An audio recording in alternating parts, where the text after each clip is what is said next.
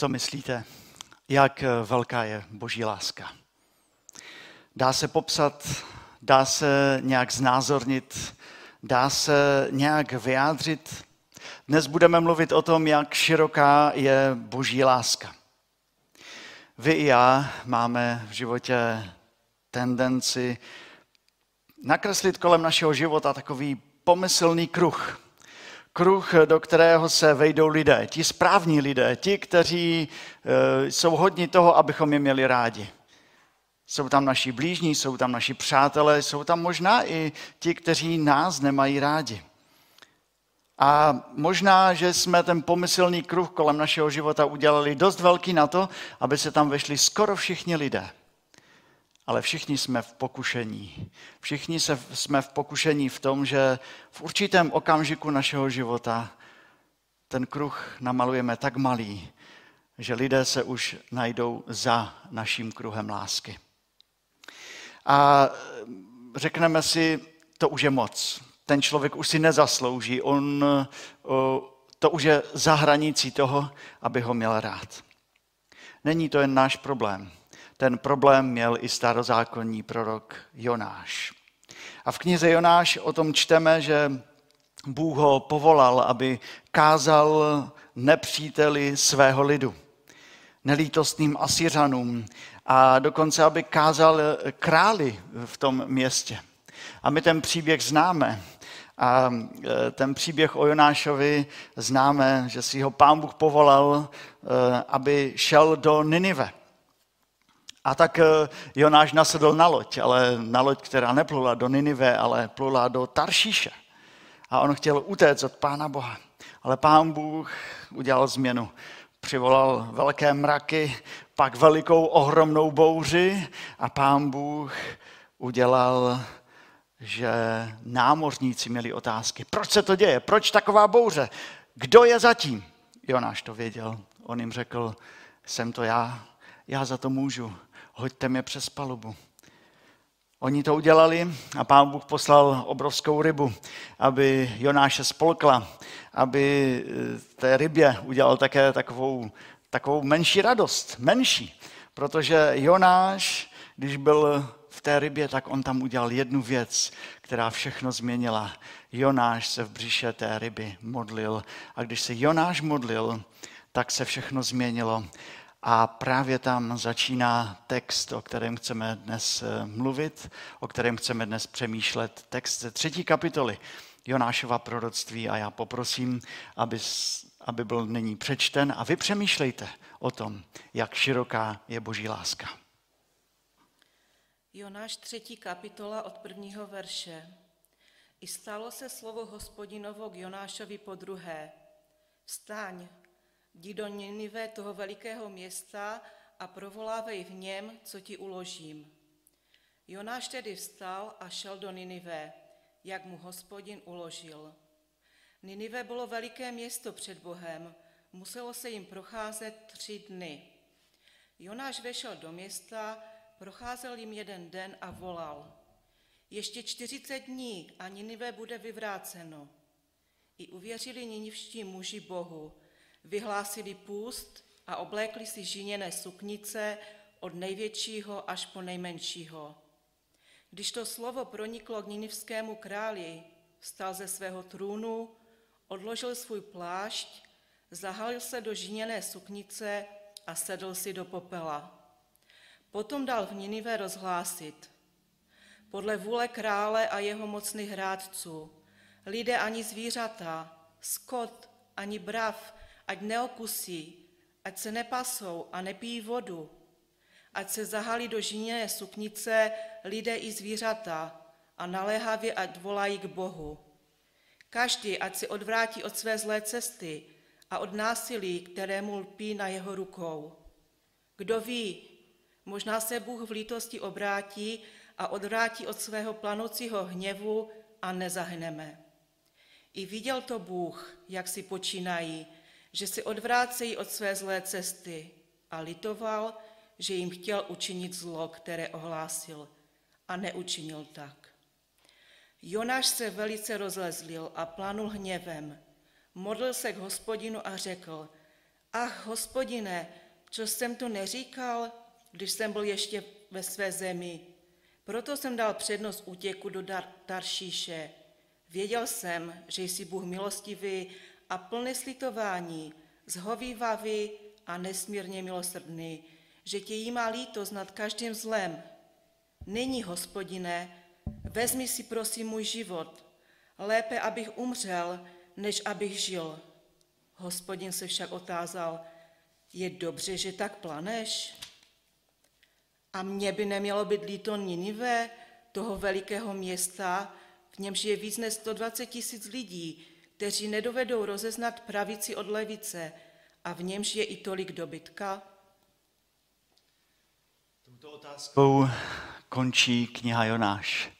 A my se chceme sklonit k modlitbě. Pane, i uprostřed našich mnohých otázek tě prosíme nyní, aby tvé slovo mohlo k nám promlouvat. Amen. V Jonášově době Asiřané byli úplnou metlou lidstva.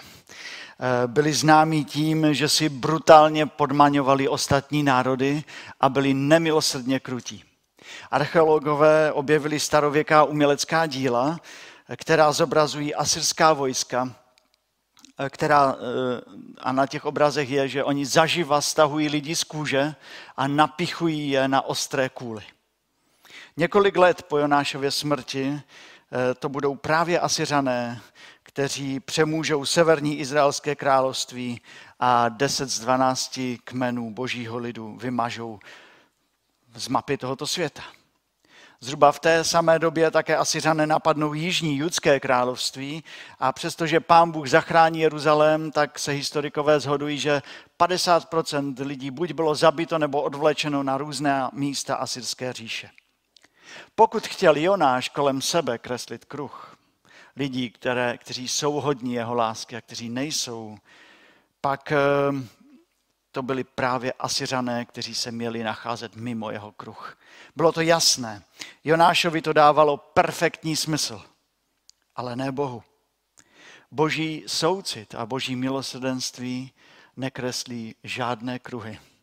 Nemá hranice a šlo až do hlavního města, do Ninive. A šlo dokonce až na trůn ke králi.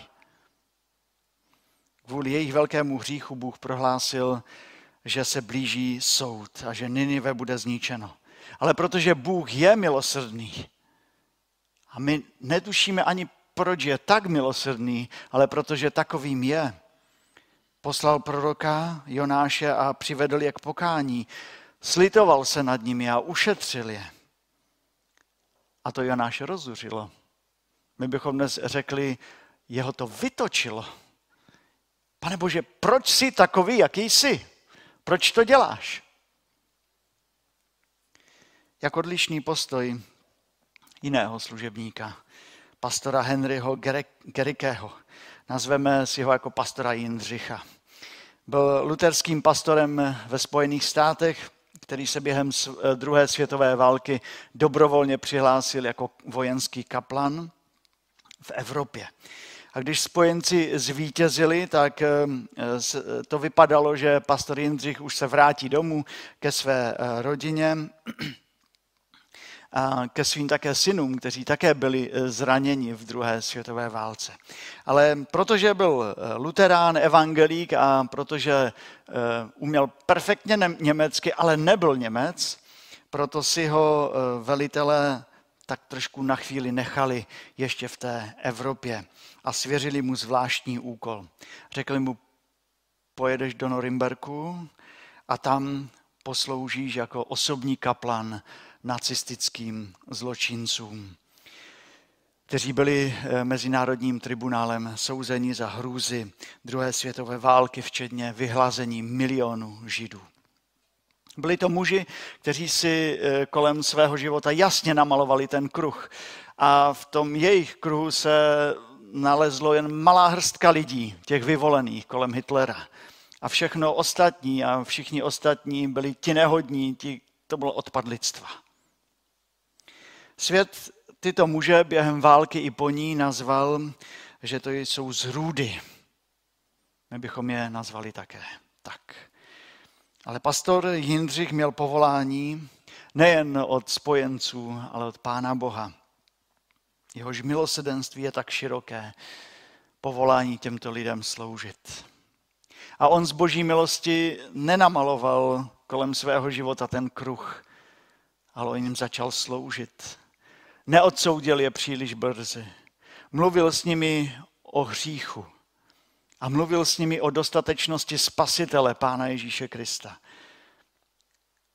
A vyzýval je k tomu, aby svůj hřích vyznali. Někteří jako Hermann Göring odmítali uvěřit, že by jim pán, pán Ježíš mohl pomoct. Byl cynický, on se obhajoval velmi cynický před tím tribunálem, ale když jednou vešel do své vězeňské cely, zjistil, že už prohrál, ale chtěl prohrát sám. Chtěl prohrát bez Boha. Vytáhl od někud, dneska se přesně neví, lahvičku eh, kyanidu a e, zemřel zemřel bez Boha, zemřel bez božího milosedenství, bez božího odpuštění, kterému bylo nabízeno. Ale dalších několik prominentních nacistů uznalo svůj zdrcující hřích. Vyznali to pastorovi i, i pánu Bohu. A ten vyslovil nad nimi rozřešení, boží smilování. Dokonce někteří přijali i večeři páně. Několik z těch lidí, kterým sloužil pastor Jindřich, bylo odsouzeno k trestu smrti. A pět z nich ten pastor Jindřich provázel na cestě, na té jejich poslední cestě k oprátce. Víte co?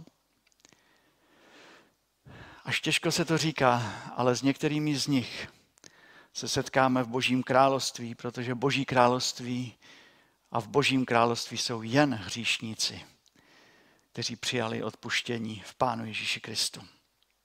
V roce 2015 napsal, napsal novinář Tim Townsend o kaplanu eh, Jindřichovi knihu, jmenuje se Mise v Norimberku. Nečetl jsem mi, znám jen ten příběh, eh, má přes 600 stran a je prý hodně čtivá. A od začátku do konce eh, je to opravdu pozoruhodné svědectví o, to, že, o tom, že Bůh se smilovává a že Bůh odpouští. Bůh je v té lásce opravdu široký. Ale ten duch, těch kruhů vytyčování se toho, koho ještě budeme milovat a koho už ne, je pořád s námi. Byl u Jonáše, byl v Norimberku, je i dneska. A i dneska, dneska jsou lidé, kteří na to boží milosedenství mají svůj názor. Tu knižku si můžete koupit na Amazonu také vy má, eh, nebo v pátek měla 248 recenzí a když si je pročítáte, většina z nich jsou obdiv, obdivuhodné, jako pozitivní. A dvě eh, tam mají pouze jednu hvězdičku. Přečtu. Přiblížit se k těmto monstrům a dát jim lidské vlastnosti a emoce je pro někoho těžké překousnout. Chápu křesťanskou filozofii odpuštění ale ta by měla být ponechána na Bohu. Ať jdou na smrt s obavami, že se budou smažit v pekle.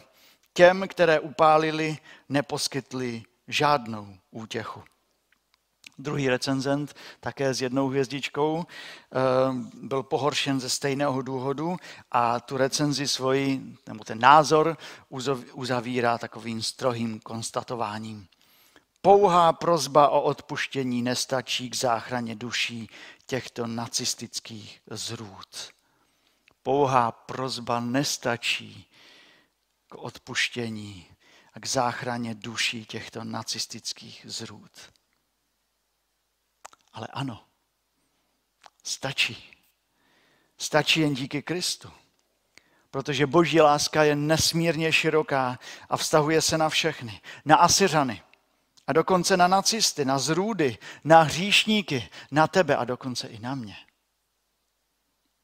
Jeho milosedenství je tak velké a tak široké, protože Ježíš Kristus přišel, aby se stal zachráncem a spasitelem všech lidí. Celého světa, každého národa, každého člověka. Poslouchejte, jakými slovy to Bible vyjadřuje. A já vás chci poprosit, abyste i tady se mnou pokud znáte ty verše, i u vás doma, jestli je uvidíte, věřím, že ano, abyste ty verše si mluvili také nahlas spolu se mnou. První bude ten nejznámější, o šířce boží lásky. Jan 3, 16. Neboť Bůh tak miloval svět, že dal svého jediného syna, aby žádný, kdo v něho věří, nezahynul, ale měl život věčný. Vždyť Bůh neposlal svého syna na svět, aby svět soudil, ale aby skrze, ale aby skrze něj byl svět spasen. Evangelium Jana 1.29. Ježíš je beránek boží, který snímá hřích světa.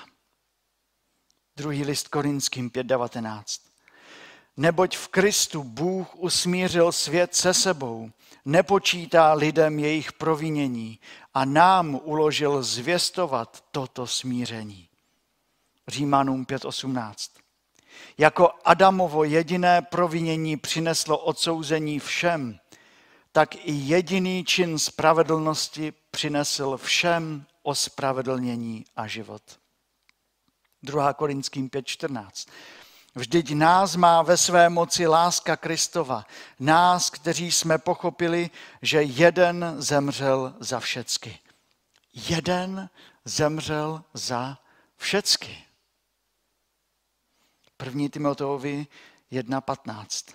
Kristus Ježíš přišel na svět, aby zachránil hříšníky. Já k ním patřím na prvním místě.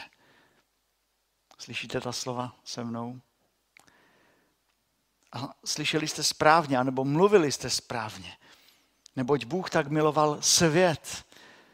Beránek Boží snímá hřích světa. V Kristu Bůh usmířil svět se sebou. Jediný čin spravedlnosti přinesl, přinesl všem ospravedlnění. Jeden zemřel za všechny. Kdo to je svět? Kdo jsou to všichni? Jsou to jenom ti hodní? Jsou to jenom ti, eh, kteří se usmívají a jsou z duše dobrosrdečnými lidmi, takový dobráci od kosti? Kdo je opravdu dobrý? Kdo je opravdu hodný před Bohem? Je pozoruhodné, že nikdo není vyloučen z božího milosedenství. Žádný člověk, žádné rasy, žádného národa, žádné barvy kůže, schopnosti, věku ani nadání. Je neuvěřitelné, že z božího milosedenství nejsem vyloučen ani já. Evropan z jedné malé vesničky ve středu Evropy. Jak široká je Kristova láska, jak velká a široká je Kristova náruč. První Timoteovi 2.4. Bůh chce, aby všichni lidé došli z pásy a poznali pravdu. A protože jsme viděli boží milosedenství a lásku, která se vztahuje na všechny, proto je dnes pro nás výzva. Přestaňte kreslit kruhy kolem vašeho života. Ten je hodný lásky a ten už ne. Přestaňte to dělat. Poškrtejte všechny kruhy, které jste si dnes nakreslili nebo ve svém životě, ve svém srdci. A možná tam jsou hlubok, hluboké rýhy. Jsou lidé, kteří spolu nemluví. Jsou lidé, kteří spolu nemluví roky. Jsou zbory rozdělené. Bůh nás volá. Nejenom pastora Indřicha, my máme povolání všichni, abychom milovali a svědčili, abychom byli více jako pastor Jindřich, který zůstal, a méně jako Jonáš, který utíkal. Není totiž rozdílu. Všichni zhřešili a jsou daleko od boží slávy. A boží milosedenství a boží spása, spravedlnost a odpuštění v Kristu je pro všechny, pro Židy, pro pohany, pro otroky, pro svobodné, pro muže, pro ženy, pro bohaté, pro chudé, pro ty, kteří si pletou vlastně to, kým jsou. Boží láska a milosedenství se vztahuje na mistry i na dělníky. Na slavné i neznámé, na zastánce očkování i na popírače covidu, na souseda jeho špez nebo kohout vám kokrhá nebo štěká pod oknem ráno příliš brzy. Boží milosedenství se stahuje na člověka, když si přečtete jeho příspěvky na Facebooku či na sociálních sítích, tak vás to zvedá ze židle. Boží milosedenství je pro tyto lidi. Boží milosedenství se vztahuje na všechny, dokonce i na nás, dokonce i na mě. Postní doba je časem pokání. Je to čas, kdy před Bohem zkoumáme své vlastní srdce. Vyznáváme své hříchy a upínáme se my sami k božímu milosedenství. Postní doba je časem zpytování vlastního srdce, kladení si otázek. V čem jsem podobný Jonášovi? Jaké hranice jsem si nakreslil ve svém srdci, abych vyloučil své bližní ze svého soucitu a lásky, ze svých modliteb a ze své pomoci. Postní doba je časem modlitby. Pane, otevři mi oči, abych viděl můj dluh lásky a milosedenství vůči mým blížním, které třeba milovat. A já to neumím. A proto se modleme modlitbu pokání. Všemohoucí Bože, milosrdný Otče, já ubohý hříšný člověk vyznávám před tebou, že mám ve svém životě v myšlení, ve slovech i skutcích mnoho dluhů lásky. Vyznávám tě, vyznávám ti, že jsem tě jimi zarmoutil a zasloužil si tvůj časný i věčný trest. Je mi jich ze všech ze srdce líto a velmi mě mrzí. Prosím tě pro nevinné hořké utrpení a smrt tvého milého syna Ježíše Krista, abys byl ke mně, ubohému hříšnému člověku milostivý, odpustil mi všechny moje hříchy a dal mi sílu svého ducha k nápravě. Prosím, pane, dej mi široké srdce lásky k lidem v tomto světě. Sám nedokážu milovat. Prosím, naplň mne svojí láskou. Amen. Přijměte přání pokoje. A pokoj Boží, který převyšuje veškerý lidský rozum, ten ať chrání vaše srdce i váš život v Kristu Ježíši, našem Pánu. Amen.